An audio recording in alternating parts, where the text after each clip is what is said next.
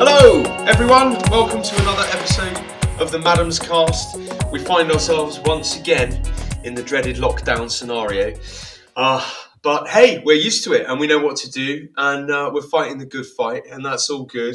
Um, and in the meantime, I thought, heck, what a great excuse to carry on uh, blethering across the internet with various people of interest who have at least something to do with food from any kind of walk of life. And today's guest, excuse me, I'll just have a little sip of water. Today's guest is not only a friend of the show, but he's a friend of mine and a previous colleague. Um, and he's an unusual character because uh, he's now working in a for a food charity feeding uh, people across the United Kingdom and uh, was previously involved with finance. So it's an interesting one to get your head around. And rather than me blether on for hours uh, about him, I'm going to see if he's there and then hopefully he'll join us. Tim Woodward, CEO of the Country Food Trust, are you there? To Madam Chef, I am here. Hello, hello. How are you? I'm very well indeed, and thank you very much indeed for having me on your Maddams cast, which I have been listening to with and hugely entertained by in the past months. So thank you. Oh, that's that's you know buttering me up at the beginning of the session is guaranteed to stop me asking any slightly awkward questions. So you've you've done really well there. That's good. that was my theory. Be nice and early. Now, now, I now feel like I'm in your pocket and I can't journalistically challenge you on anything. But we'll see. We'll see how we get on. Um, okay, right. So as I was sort of trying to allude to there are lots of people that sort of spring to mind as stereotypes when you imagine someone that runs a charity or is involved in the third sector in, in a sort of fairly high up role. Now, that is not necessarily the same stereotype character that you would imagine running something to do with banking, which I, I mean, is a closed book to me anyway. Um, now, I realize that people have different sections in their life and they change and evolve and stuff like this. But could you give us a very brief synopsis of, you know, who you are, where you're from, and then how you made that transition from there to there? Because weren't you also doing something for the United Nations at some point? Yes. Well, it was a sort of, I suppose it, it seemed like a strange move at the time, but actually, I don't think it's an uncommon move. And also, if you start working for a charity, you, especially a small one like the Country Food Trust, you find you're doing all sorts of things which actually you have a little bit of experience about, um, loads that you don't. Um, but my background was um, I left school. My parents were army, or my father was army, so I travelled around the world, and um, consequently went to small um, prep school um, and school down Somerset. So I went to boarding school, came out, joined the army myself, and then joined the city and had a fabulous 25 years working for various companies in commodity broking. Um, I travelled around the world, ate in extraordinarily fine restaurants on on expenses, and was probably never quite aware of what I was eating. Though, in hindsight, you look back and it was a it was moments of of great um, indulgence in some of the places we were eating. But as my career came to an end, um, and 25 years of doing that, traveling about as frequently as an airline pilot, you do get quite weary. Um, I looked for something new to do, and one of my clients um, Andrew Stone turned around and said, If you ever do leave the city, would you consider looking at this idea we've got for a charity? And the charity was a pretty simple idea, which I'm sure we'll discuss. But um, and I said yes, love to. So I've moved down to Somerset from London, and um, that's what I do now. I run the Country Food Trust, and have done six years. Brilliant. And the Country Food Trust. I mean, we'll get this uh, we'll get this out in the open in case anyone who doesn't know. This is how I've met you because I've been involved um, in some small way on the food development side uh, of, of that charitable work. Um, and I think a brief synopsis of who the Country Food Trust are. I, I, tell you what, shall I do it? Because you must have to do it all the time. Do you know, it'd be lovely to hear you do it and see if you oh, still can get it right. Okay. okay. The Country Food Trust is a charity um, based in the UK, feeding people in the UK uh, who, for whatever reason, need uh, a meal, some help getting hold of some food. And we partner with other charities to help deliver that. And we produce specifically meals made with or protein derived from hunting, slash shooting in the UK. So we use pheasant and uh, increasingly lots of venison, and those are brilliant free range, lovely foodstuffs here from the UK that we're raising money in the UK to then feed to UK people that are in need of extra food. I'm not saying that we shouldn't be feeding people outside the UK. That's not what I'm getting at. I'm just trying to show people the, the shape and the breadth and the uh, the the sort of angle on what the Country Food Trust what the Country Food Trust does. Is that is that good? Was that good enough? Yeah, no, I think that's. I think you probably underplayed your part in it, but um, you were a very significant part in us moving from starting off with an idea and actually turning it into reality because um, the the original idea was, as you say, game meat. Can we quite a lot knocking around? Can we help people in need? And we went down all sorts of strange avenues trying to make that happen. And then very early on, we were very fortunately put in touch with you, and you, of course, are not only an expert in game meat, but also very strongly ethical and and have very strong views on food. And that has really sort of guided how we've operated, where we've gone with this. So um, you're understating your um, help not only as a trustee but also as our consultant chef, a role you continue to this day, and we're incredibly grateful. But it's it's been quite a journey. I think um, we started off with it with some very strange ideas, um, uh, which didn't come to fruition. In our first year, I think we managed to produce twenty thousand meals, which we thought was a phenomenal amount of food to, to produce and give away, having raised monies to produce it. Um, and now I find myself this morning when I'm talking to you donating 20,000 meals in one go per day on occasion. So mm. we're just about, in terms of numbers, to uh, we've just gone through 1.75 million and we started in 2016. So we have really accelerated fast, not least through COVID, um, when people have been incredibly generous, donating money to us, which allows us to buy some fantastic meats, um, and curiously, not just game meats.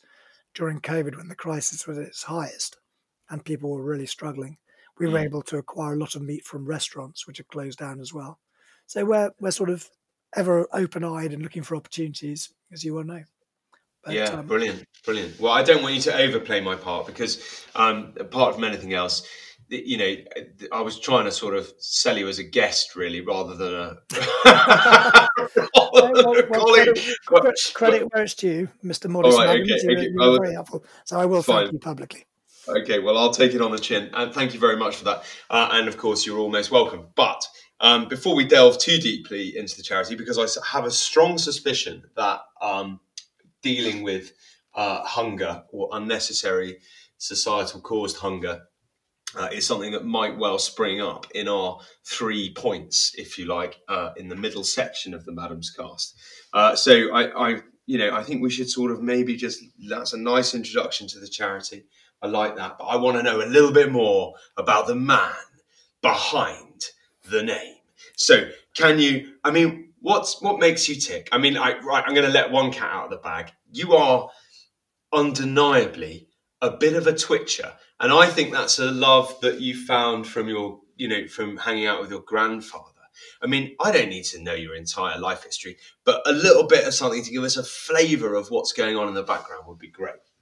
Okay.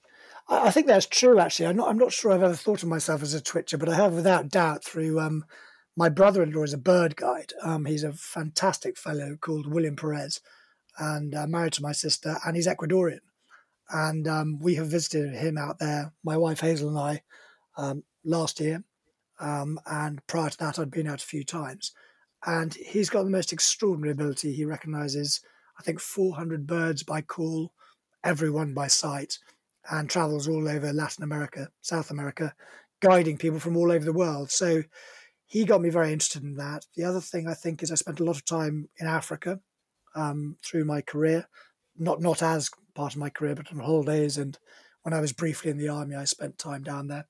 And there comes a time when, as most people who've been on safari or in Africa a while will tell you, the big animals become obvious and you've seen them enough times and you start moving towards the less obvious, and that's quite often birds. So, yes, I've, I've moved from being not a twitcher to increasingly interested in it. But my grandfather was the original founder of all things nature. He was um, in the Indian Army came back to England when he was in his 40s. In fact, crucially, He, I think he was one day over the age allowed, whereby he could re-enlist in the British Army. So became a market gardener and lived down very close to where he used to live down here in the southwest.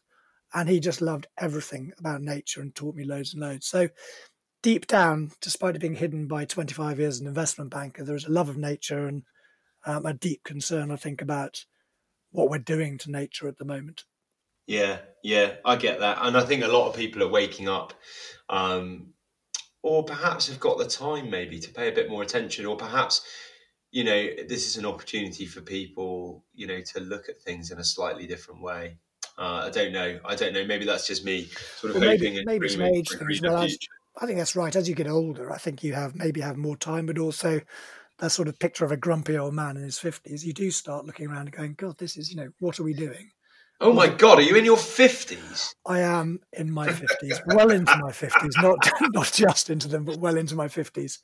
Okay, cool. Well, listen, one more thing, right? Because it's an interesting thing. Before we bump into the into the foodie three segmented section of the Maddams cast, I don't want I'm not I don't want to drop you in it with this one, but it's something that I know that I've thought about a lot.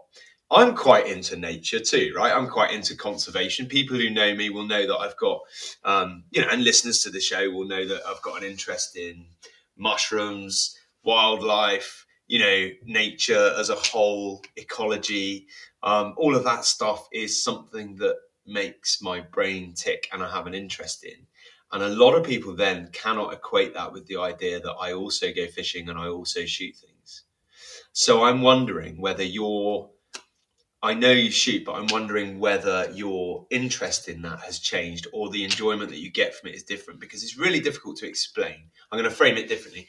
I'm reading a book at the moment by a guy called Charles St. John, who I am told by my wife must have been called Charles St. John. I don't know why. And that's a natural history of by, written by a field sportsman in Moray, which is where I've just moved to in Scotland. And up here is a beautiful place, and this was written at the end of the 18th century. And he's a sportsman, right? He's a shooter, avid shooter, loves shooting wild ducks and whatnot. But he's got this incredible knowledge of every small brown bird and everything else as well. Now, it seems like a juxtaposition these days, let alone back then. How do those two things settle for you? Because it's a constant conversation in my head.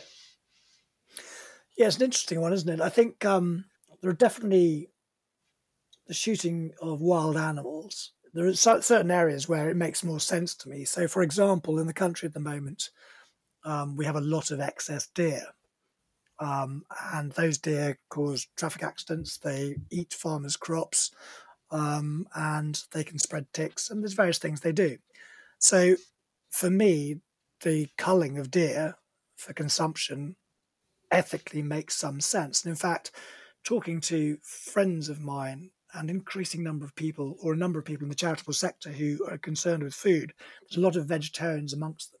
If you discuss that with them along those lines where an animal will have to be culled otherwise there's no natural predator so we are the only predator there is an acceptance of that as a meat product in some ways more than there is of farmed meat.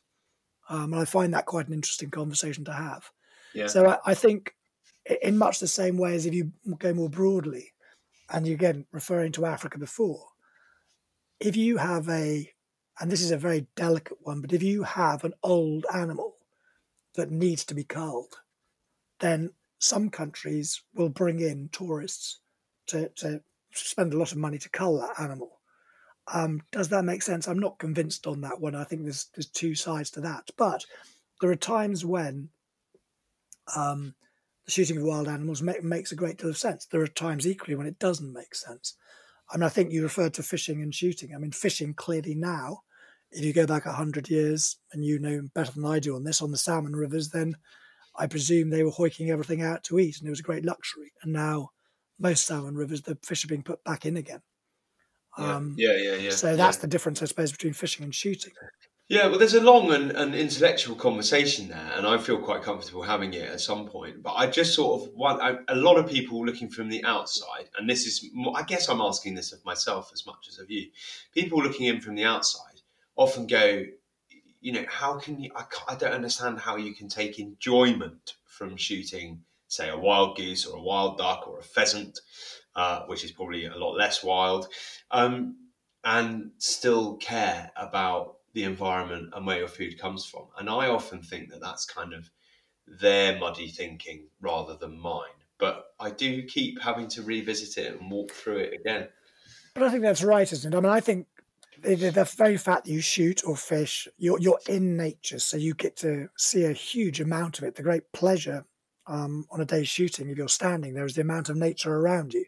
It's mm. not just necessarily the quarry that you're choosing to to go after.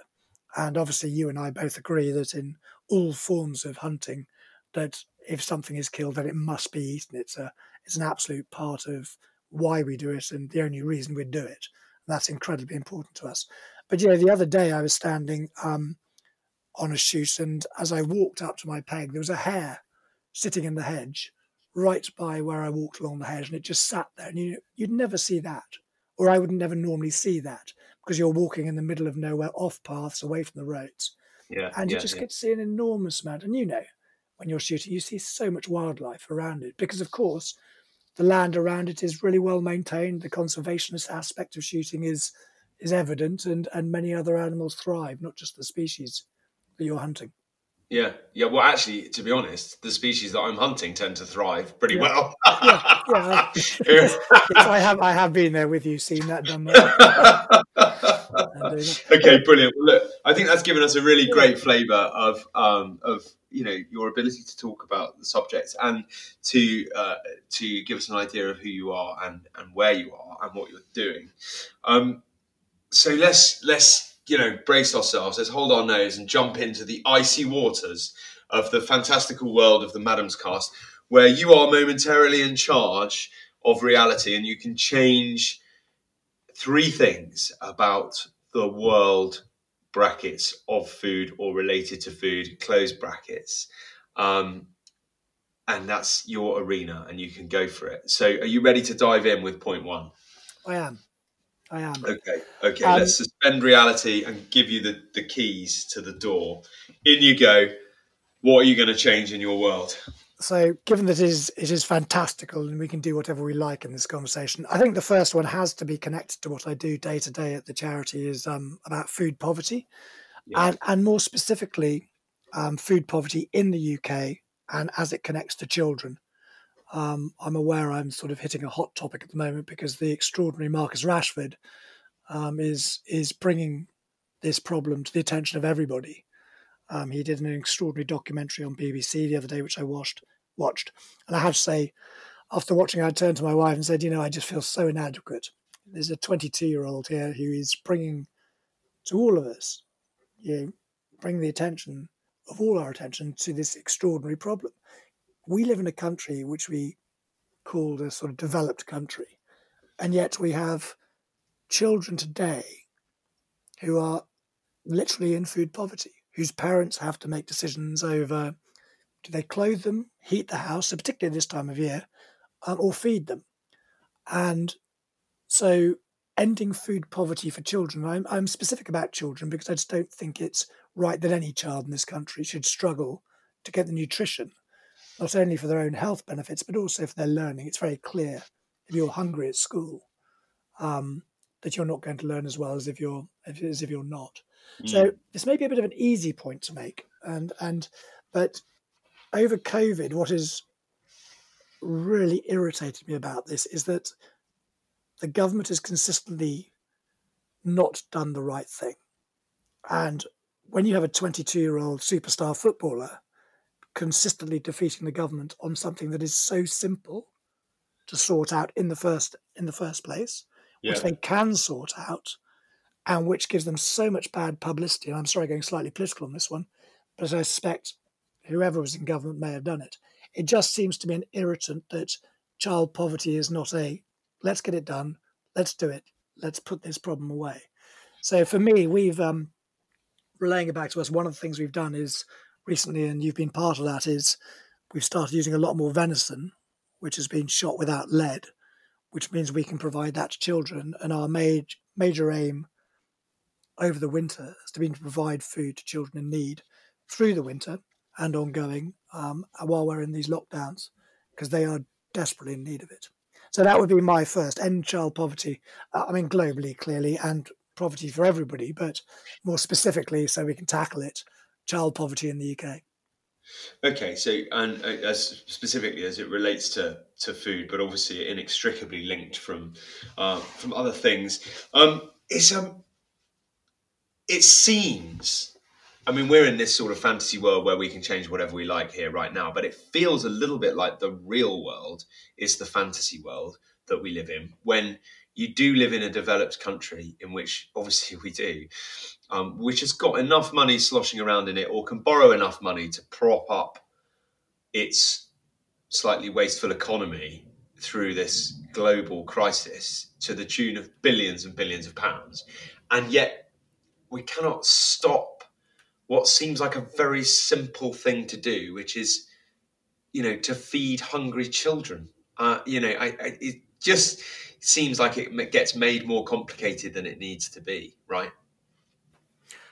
Yeah, I think I think that's right. I mean, I, look, we are in the fancy world here, so I'm, I'm not for a second misunderstanding the massive complications and calls on money, not least at the moment the NHS and, and yeah, all yeah, sorts yeah. of other things.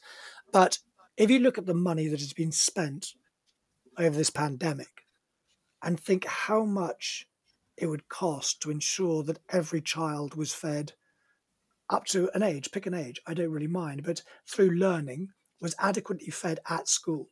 And I know fellow chefs of yours have, have been on the case for quite a while about good school meals and everything else. But what, one, of the, one of the counter things to this is that people quite often think that if you give parents money, that they might spend it elsewhere, and therefore they're constantly trying to give the actual food. This, is, this sort of goes back to the days of giving aid to African countries, where if you gave yeah. money to them, um, the person you gave it to didn't necessarily spend it on the bit you wanted to, but if you built a road or you put sanitation in, you actually made it happen. And I'm amazed here that the the aim seems to not trust parents. And my experience from the last six years is very much in visiting people that we feed is that the parents will go, um, literally starve themselves in the vast majority of cases. I mean, a lot of them live on tea with sugar, and that becomes their staple whilst the food goes to their children. Yeah. And and I find this I, I just don't believe there are very many people out there who, if you give them money to feed their children, use it for other things. There are well, bound to be if, one or two, but I think we should trust parents. And I think yeah. we should make between schools and parents, the solution is between those two. I, I wholeheartedly agree. And, you know, if we want to follow that conclusion to its darkest, most ignorant thought process, which would be someone going, I'm not giving extra money to people on low income who are parents because they're just going to spend it on cider and smack or whatever their thought process might be, incorrect as it is. Um, you know, I'd rather that they still got the money so that at least there was a little bit more money and there was a little bit more chance that they might spend a little bit more of it on their child who's hungry. And then to sort of add a bit of levity to the situation, um, I have to say, if if children everywhere else are anything like my children, and there's a sort of food shortage going on in the household, you're not going to get a look in as a grown up anyway because they bloody nailed it. Oh, absolutely, absolutely. I think that's exactly right. And um, I, I, without sort of going into other sort of things, but obviously the quality of the food as well. And I think what we've seen recently in some of trying to provide the food rather than the money to third parties is that those third parties can fail. And we've had some really poor examples recently of what children have been receiving, which is not nutritious. It looks, I mean, cutting carrots in half. I mean, honestly, the stuff they've really? been trying to send out. If you look at, yes, there's been quite a number of pictures of a, you know, food being given to children for a, a week's lunches. And it's it's not only it's inadequate, it's not nutritious. And I think parents will do their very best. So I, I think believe in parents is part of sorting the problem of food poverty out. Yeah, yeah, yeah, yeah, yeah, definitely, definitely. Um, wow, I mean, it is such a big one. We could probably never, never mind an hour. We could probably run a series uh, of podcasts just talking about this one issue, and I just, yeah, it just keeps going back to the beginning for me, which is let's just solve it. And you're doing a great thing with the charity and, and, and through our fantastic donors and partners there of pumping food into that into that arena, right? I mean, that's a great thing to be to be doing. Well, thank you. Yes, I mean, you know, there are some extraordinary charities out there, and I think one of the things I've always said to anybody involved with the um, charity, whether they're trustees, patrons, um, is and supporters, is if, if you get the opportunity to go to a food bank or a fair share, and they're always looking for volunteers, this huge re, um, redistribution charity, and spend a day delivering food to people who need it, who can't afford it. It's a very humbling experience, not only meeting the, the actual individuals who need the food, but the people looking after them. There are tens of thousands of people out there trying to help this problem go away, and um, it's a tough job. But um, yeah, it's yeah. no, it's it's a very humbling humbling process going out and seeing people when, let's face it, most of us, broadly speaking, have food on the table at all times. Yeah, I mean, and it's difficult sometimes, isn't it, to, to sort of shed that preconception of security as well. Like, I think there's a lot of people out there right now who have probably in the past gone, well, it's not going to happen to me because I'm perfectly secure in my job and I've got my education and I've got this, that, and the other. And a lot of those people this year have discovered that perhaps life wasn't as secure for them as they thought it was. Uh, and I count myself in that number. And they're having to sort of rely on support from friends and family and then potentially from government and potentially from charity as well around that. I think there's a huge the opportunity we have right now to really get on top of this problem and eliminate it from our society is driven by the impetus of the fact that there are people out there now benefiting benefiting from that support who never thought they would have to. And that number will grow and then hopefully that gets you to a point where it just has to be sorted out right? Because it's no longer uh, an issue that can be brushed aside by a certain part of society. I don't know. I, maybe i'm just rambling about it no, I, I, think you're right. I think the, the structure of the um, the workplace has also changed quite significantly. Zero hours contracts may get you going through in a normal time but when you go through a period like this in lockdown zero hours contracts means zero pay and I think yeah. um, that's the other thing. The number of people we are helping who are not unemployed, they have jobs even on zero hour contracts, but just simply yeah. don't bring enough in to heat the house, pay the rent, you know, and provide provide the basics to their families. And this is even with both parents working and sometimes elder children yeah. working. It's a very tough world out there, and costs are pretty horrendous. So, lots of things to tackle. But if you started with food poverty, for kids, I think that's the that's the ground block of sorting the problem out. Yeah, give them the best chance, get them on their yeah, way. Absolutely. Yeah, I agree. Okay, wow, well, I think I feel like we need to feel like we need to put a wrapper or a, door seal on point number one. Um, I'm sure we'll push through it later and back in there again for another wander round. But for the time being, I feel like we've nailed it. Uh, number one, and I, you know, I think I'm, I'm not surprised at all that you've brought that up. Food uh, poverty within our society is a subject that has come up before and it's not going to go away anytime soon, um, but hopefully we're careering towards some solutions on that one. Uh, and I'd like to know a bit more about it, so I might try and find some guests who could give me a bit of a deeper dive on that. Um, okay, Tim, you fixed child food poverty slash food poverty in a wider sense in the UK. Um, what's next on your agenda? Well, I thought, given that we've sorted that one out, I thought there's no point going smaller into smaller problems. We go for keep on going with the very high, big ones, and that this probably explains my lack of um, sort of delving into food to such a level as some as your prior guests. But supermarkets. So, I would like all supermarkets. I think it probably has to be over a certain size. I don't think these yeah. are the small food shops. All national supermarkets should be converted into not-for-profit organisations Whoa, whoa, whoa, whoa, whoa, whoa. Hold the phone. uh, okay. Whoa, okay. Okay. This is okay. This no, this is big. I mean, we've had oh, we've definitely had uh, my own issues with supermarkets in the past. I'm noted for it.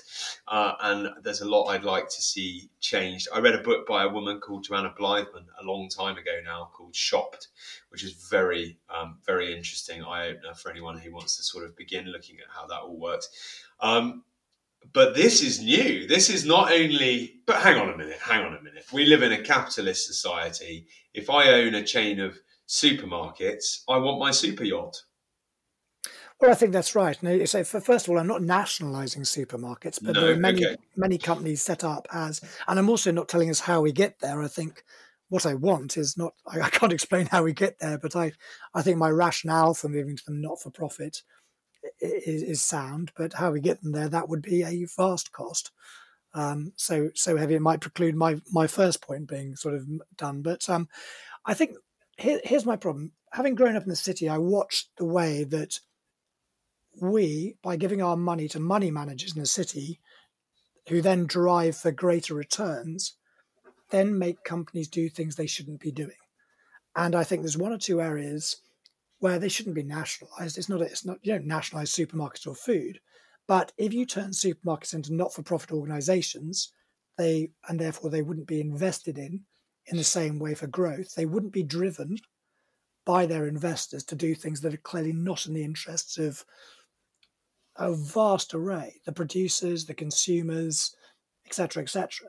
So, what I think a supermarket, not for profit supermarket, should be driven by is things like the quality of their food, the localness, if that's the word, but yeah, the localness yeah. of the food, the healthiness of the food, the seasonality of the food, the what are they doing behind the scenes in purchasing that food from suppliers that helps the supplier become environmentally more conscious rather than driving down the cost of their acquisition of food and trying to beat everybody on a purely low cost basis. So that's my broad that's my broad point. If supermarkets right. had to make money, but the yeah. money that they made was ploughed back into the suppliers or helped the suppliers become better or the producers yeah. of food better, I think that would be a positive. Yeah, I well, I mean, don't I, you're not going to stop me on that one. That sounds like a fantastic idea. Um, how do we make it a reality? So uh, if I if I club together with you, um, I mean, I think if I look down the back of the sofa, I've got probably about 350. Do you think we could club together as a group of uh, I mean, because Tesco's is owned by let's let's choose Tesco's just because it's the one that's in the top of my head at the moment. Um, Tesco's is owned by shareholders, right? Correct. So uh, you'd, you'd so, have to buy the shareholders out. So this would be, yeah. and, and, this is where it becomes financially implausible, maybe, but not given the 330 billion we're looking at, you know, that is being spent or what is being spent on COVID. Suddenly, the magic money tree, we can, we're shaking it furiously and all these things I'm talking yeah, yeah, about. Yeah, yeah, but, the, but I think what would happen there is that I suppose what is driven from from mine is if you look at the other way around, if they were not for profit and did the right thing, would they be selling cereals full of sugar? Would they be covering everything in plastic? Would they be buying unsustainable foods where we are still chopping down parts of the world because they're cheaper? Or would they be able to be run in an environmental manner? So the practicality of how you do it is clearly complex. I mean, the reality is, is you'd have to buy them out, or the shareholders would have to be bought out, and it converted yeah. to a not-for-profit. Um, and and and I was not. This is not part of my financial expertise, so forgive me if I got that entirely wrong. But that's broadly how I see it happening. But if it was a not for profit organization charged with environmental protection, health, local, especially with Brexit coming on, where we provided much more of our own food and worked with our local farmers and local producers of food, I yeah. think this would be a better world. Well, that's had an impact already. I mean, I was trying to buy an aubergine this morning and it's gone. I mean, Globergine is no longer existing.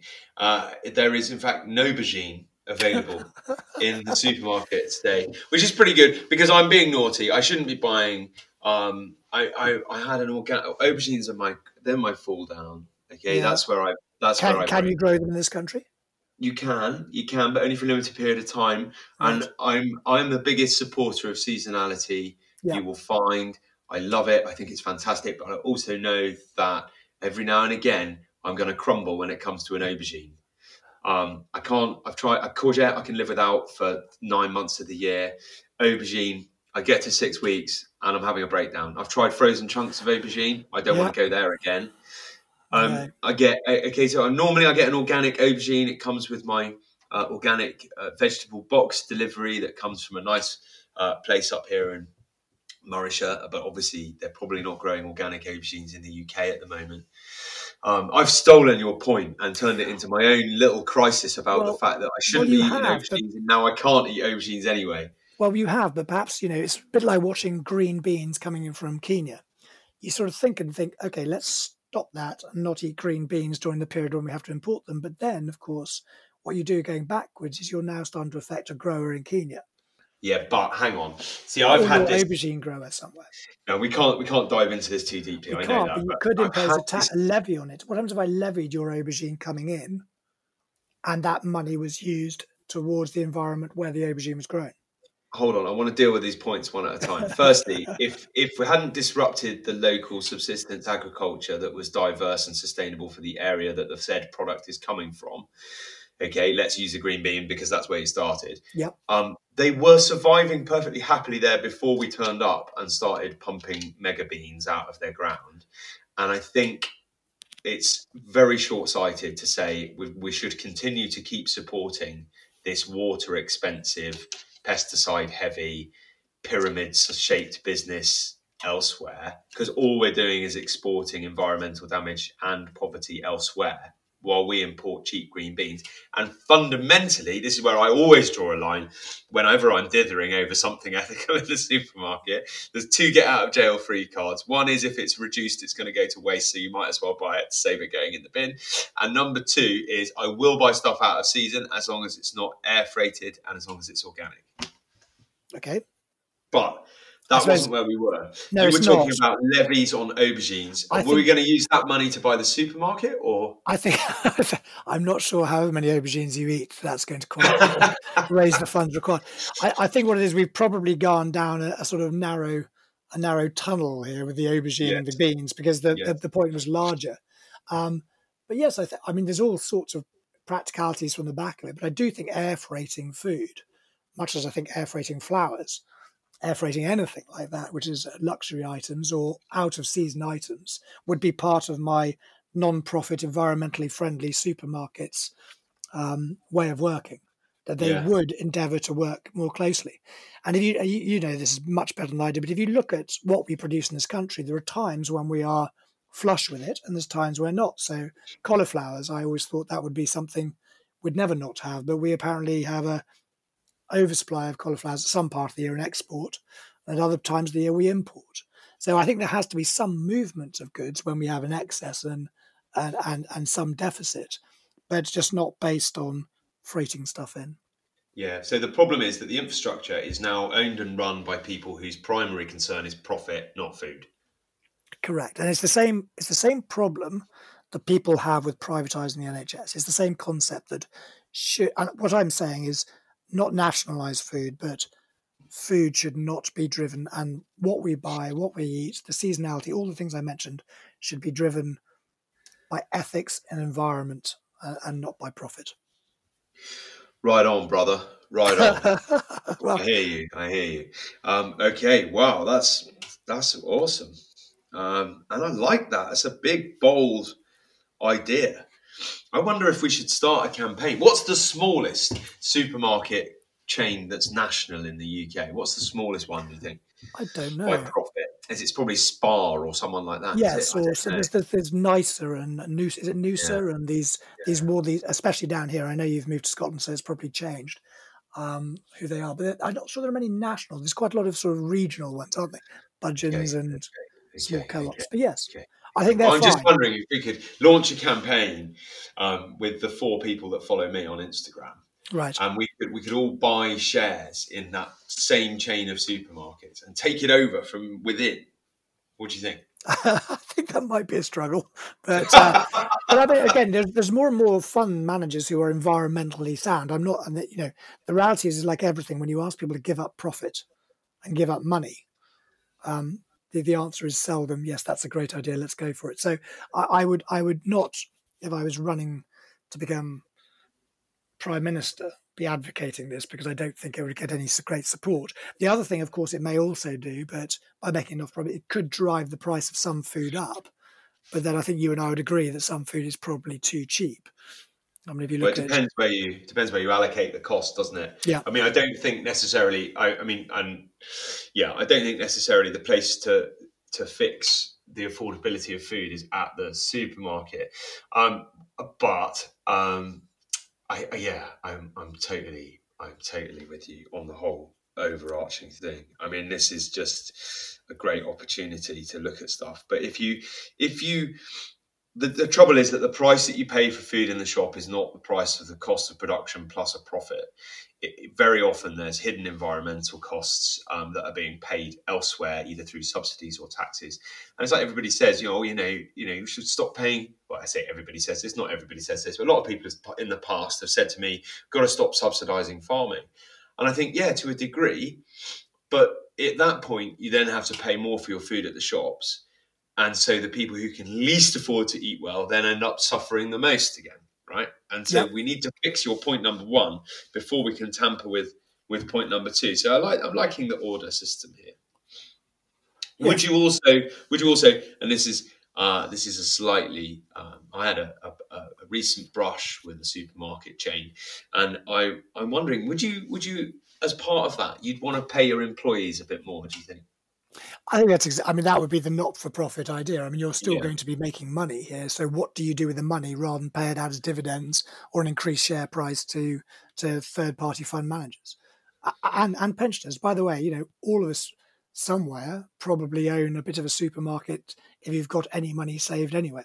I say all of us. Anyone who's got savings, let me be yeah. clear, would probably own a bit somewhere. But if it was taken out of the portfolio and let's face it, a lot of these supermarkets really do struggle with their profitability. But if that money was put back into um, lower paid workers, and in fact, a lot of the people that we help can quite often have zero hours contracts at supermarkets. So the two, the two ideas yet again interlink, and that's that's yeah. the common theme of all three of my ideas. They all do go round as as sort of three big macro ideas.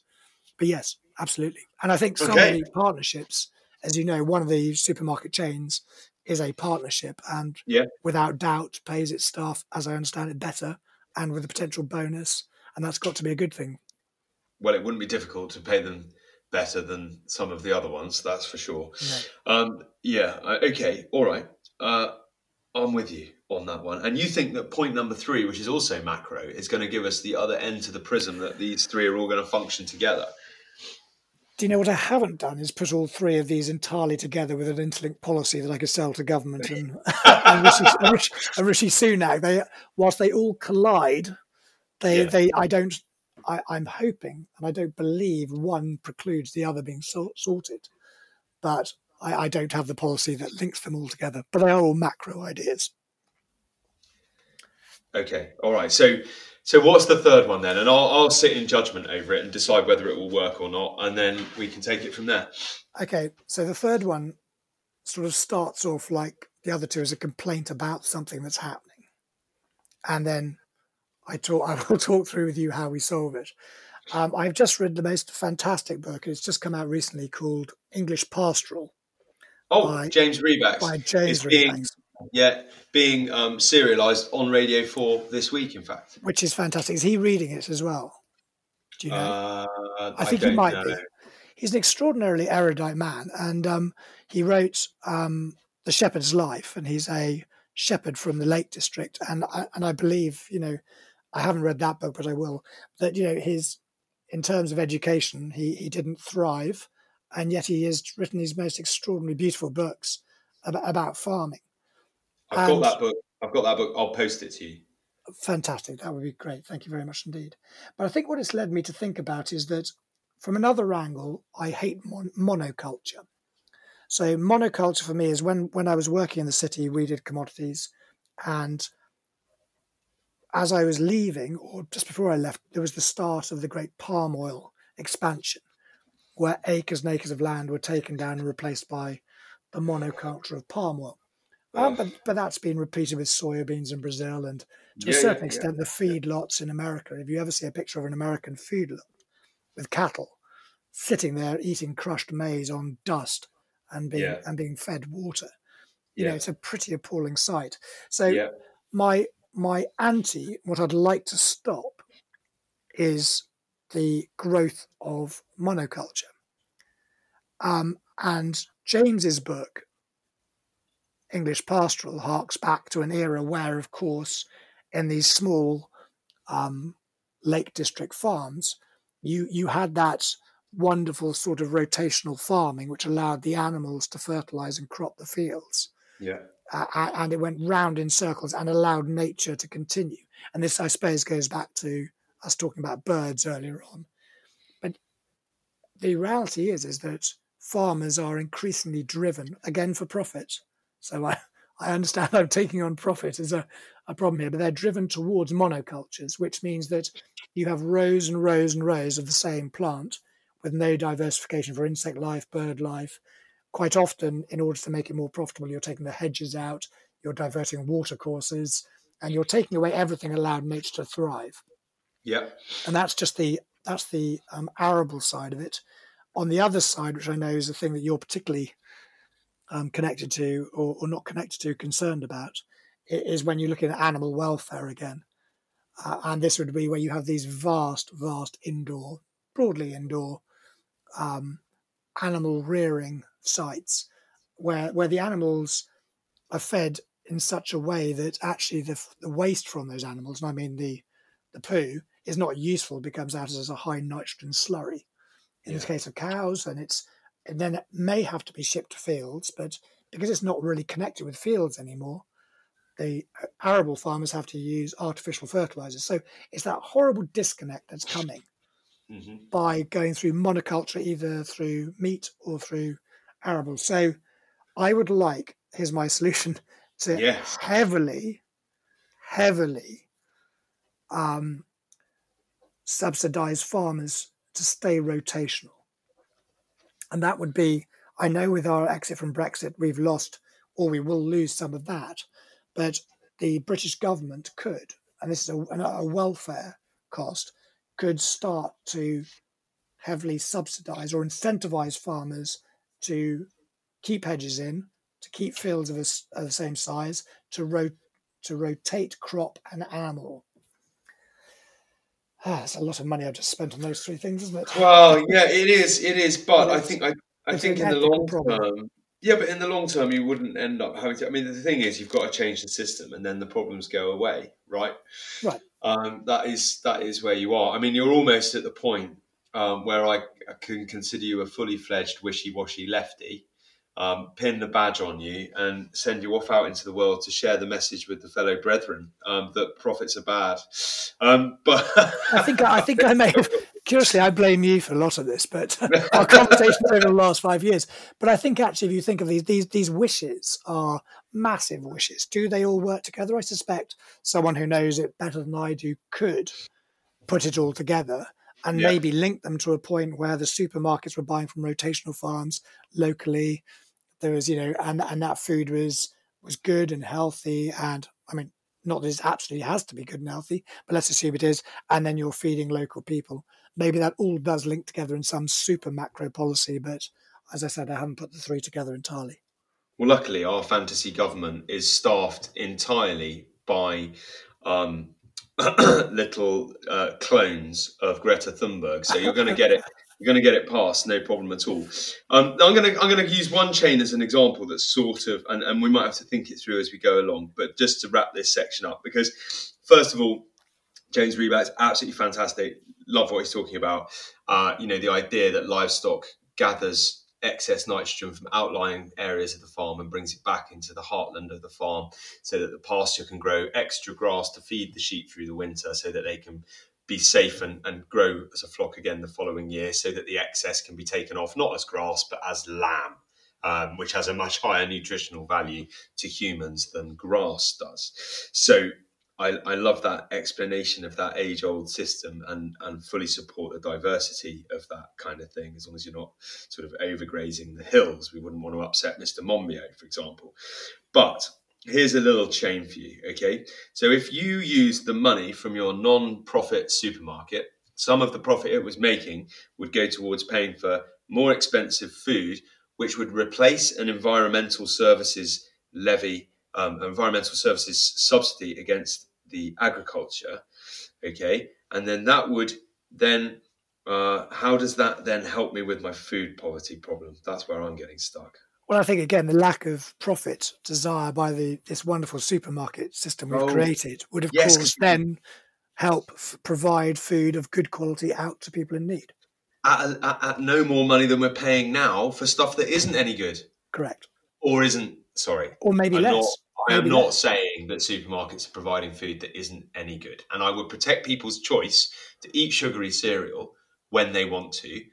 You know, uh, until the end of the day. So I don't want to turn into the food police here, but I'm with you that the system needs some serious adjustment. I should, the, Tim. the I think foods should not be the ones that are the worst for your health. correct, and I think it's it's obvious around the world that I suppose if you go back hundreds of years, people in poverty were probably thin, and now people in poverty are probably less thin because of the food they eat. But that's a separate subject. I do I do think, in fairness, just for the supermarkets who I've had, had a bit of a go at, they they are phenomenal now through companies like FareShare and through um, a, a number of other redistributors of getting their food out to people in need. And if Yeah. you think of the amount of food going in out, I think uh, Share alone provided 150 meal, fa- sorry, 150 million meals last year to people in need. A lot of that is down to supermarkets um, ensuring that with their extraordinary administration and organisation, they get that food that's coming towards sell by date, is is wrongly branded in the wrong place, whatever. Getting that out. So supermarkets are not supermarkets broadly speaking are already helping with food poverty. Well, hang on a minute though. Hang on. I don't want to. I don't want to. I don't want to PR wash that.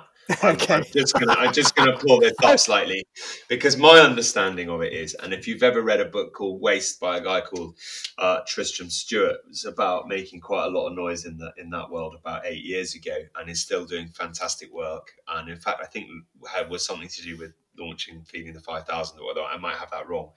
Um, he's an incredible guy and and what it would appear to me is that the supermarkets got on board with that slightly down to public opinion because they were like why you public were like why are you throwing away perfectly good food that's got one day left to sell when it could be given to people who need it um, and it was also something called the landfill tax and the legislation changing around how you would dispose of excess food you wanted to get rid of that really fired up that change and got them engaged with working uh, with third parties to help redistribute food that could be eaten. And also, I think you'll find there's a few crossovers on the board of directors these days. Well, so my one redeeming feature of supermarkets you've just destroyed. I take it away. They do nothing. sorry, do sorry, nothing. sorry. I was that sorry. was my BBC balance, trying to give them a little bit, and you've quite rightly taken me to pieces on that one. So okay, I won't right. even give them the credit for that then. All right, okay. Well, no, I think the supermarkets deserve lots of credit for lots of things, but I'm not. I, I, I'm I not think giving them that. probably part. exactly right. But let, let's hope that in this new supermarket model, that part of the the lack of profits to the shareholders would go towards feeding local people in need. Yeah, absolutely right. Brilliant. Okay, great. Well, I think we'd better before I go do any more ranting. Well, have we not solved the uh, the UK food dilemma and problem? I think we've we've put the problems up there. I'm not sure we've solved them.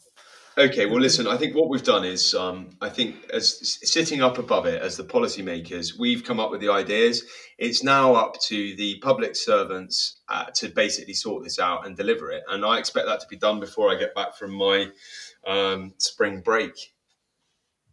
Well, you're the man to do it. yes, yes, yes. In a fantasy world, I should definitely be prime minister. No, I'm not sure I should. I think the most important thing in life is to know your limits, um, and I am good at having ideas, but I'm not great at implementing them. So I think that's probably um, definitely not me to be PM. Would be a good place to start. Um, okay, right, I think that that's been a great discussion, and I've loved your points one, two, and three, and they're all very valid and welcome uh, parts of the Maddams cast.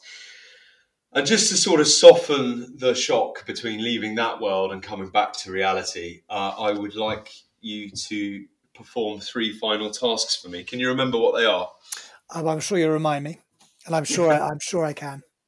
Okay, so I would like you to choose uh, a food book. It doesn't have to be a recipe book, but I would like you to choose a food book that you would peruse in uh, a sort of quasi um, desert island type scenario. It doesn't have to be a tropical desert island. Doesn't even have to be an actual island, just to be clear, because I've had it in the past. People say, "Oh well, I'd need a cookery book on coconuts, wouldn't I?" And I think, well, listen, clever clogs. It's not about that.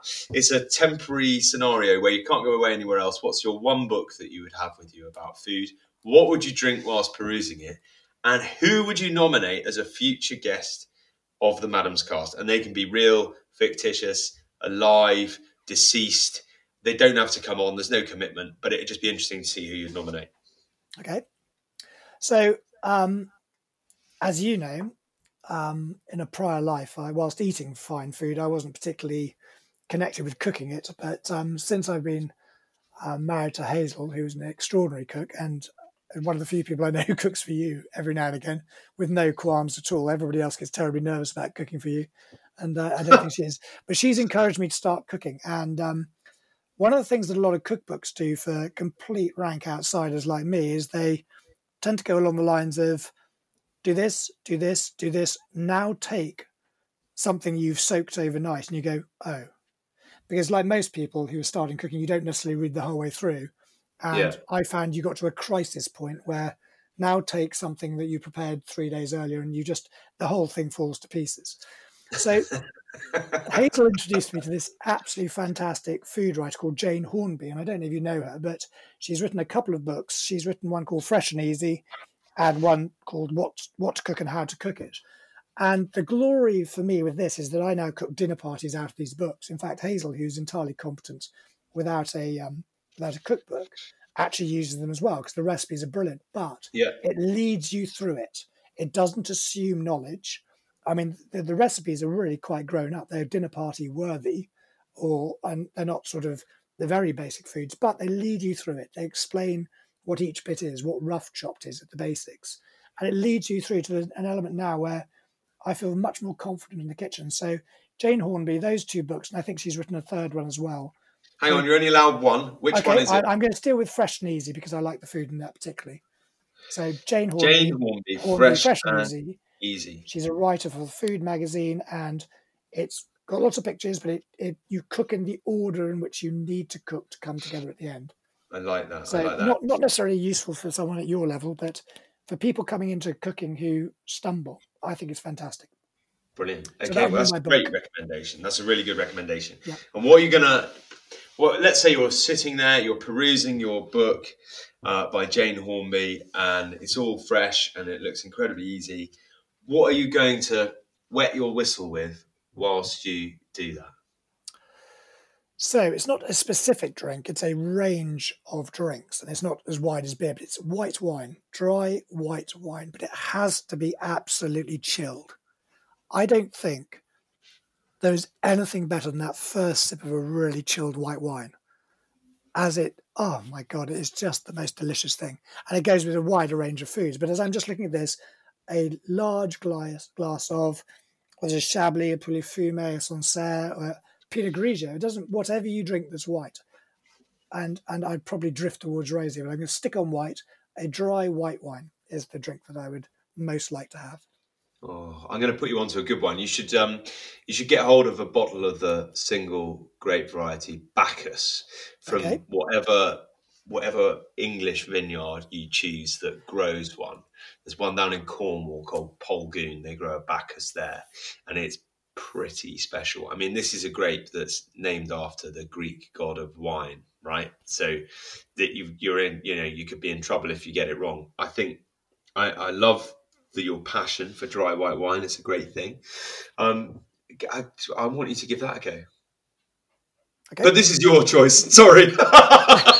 no, that's that, that's that's where I'm at. That, that's what that's what I want, and and and that that's it. So, um, I will certainly look at their Bacchus because always interested in new ones. But um, as I say, a broad range of it. Okay, brilliant. And then once you've quaffed and eaten, and you're uh, you're not allowed to lay back and puff on a pipe anymore or anything like that. We've done away with that in our new world order. But you can relax uh, after supper and tell me who you think would make a good conversational guest on the Maddams Cast. Okay, so my my the person I'm going to recommend is Adam Henson um, from country Ooh. from Countryfile, and I thought I thought two reasons. I mean, there is an, an inbuilt reason that he's one of our patrons. Um, he's an incredibly um, clever guy when it comes to all things farming. And actually, at the very least, if he'd been on here, he could have probably solved half the problems we put towards him, given his experience. But I think he's a he's a really interesting man. He's devoted to the countryside and to farming. Um, some years back, I kept rare breed sheep, and they came from his Cotswold Farm Park. And I think he'd be a really interesting person to look at the farming and food to supermarkets and actually probably many other areas. So that's my recommendation. Well, it's a good and bold recommendation. And uh, well, I think really, I'm very very happy to have Adam Henson on the show. There's no doubt about that. He'd be a very interesting guy to sit and have a chat with, for sure. Um, but definitely no more interesting than you have been. Thank you very much for coming on. An absolute pleasure. Great to speak to you, Tim. Great to chat to you too, Timmy. And I know that I know that we'll be in touch again very soon. Anyway, but until then, um, enjoy your life. Take it easy. Uh, try not to. Uh, can you come back to me on how much money we need to purchase Tesco's? Yes, I'll definitely do that. Brilliant. I'll have a look under the rug as well and see if there's a couple of tuppences or something that have slid down in there. Oh, have I lost you? Uh, oh, he's yeah. gone anyway. Oh, anyway, it's the end of the show anyway. Um, thank you very much, Mr. Woodward, and I look forward to seeing you soon. Cheerio.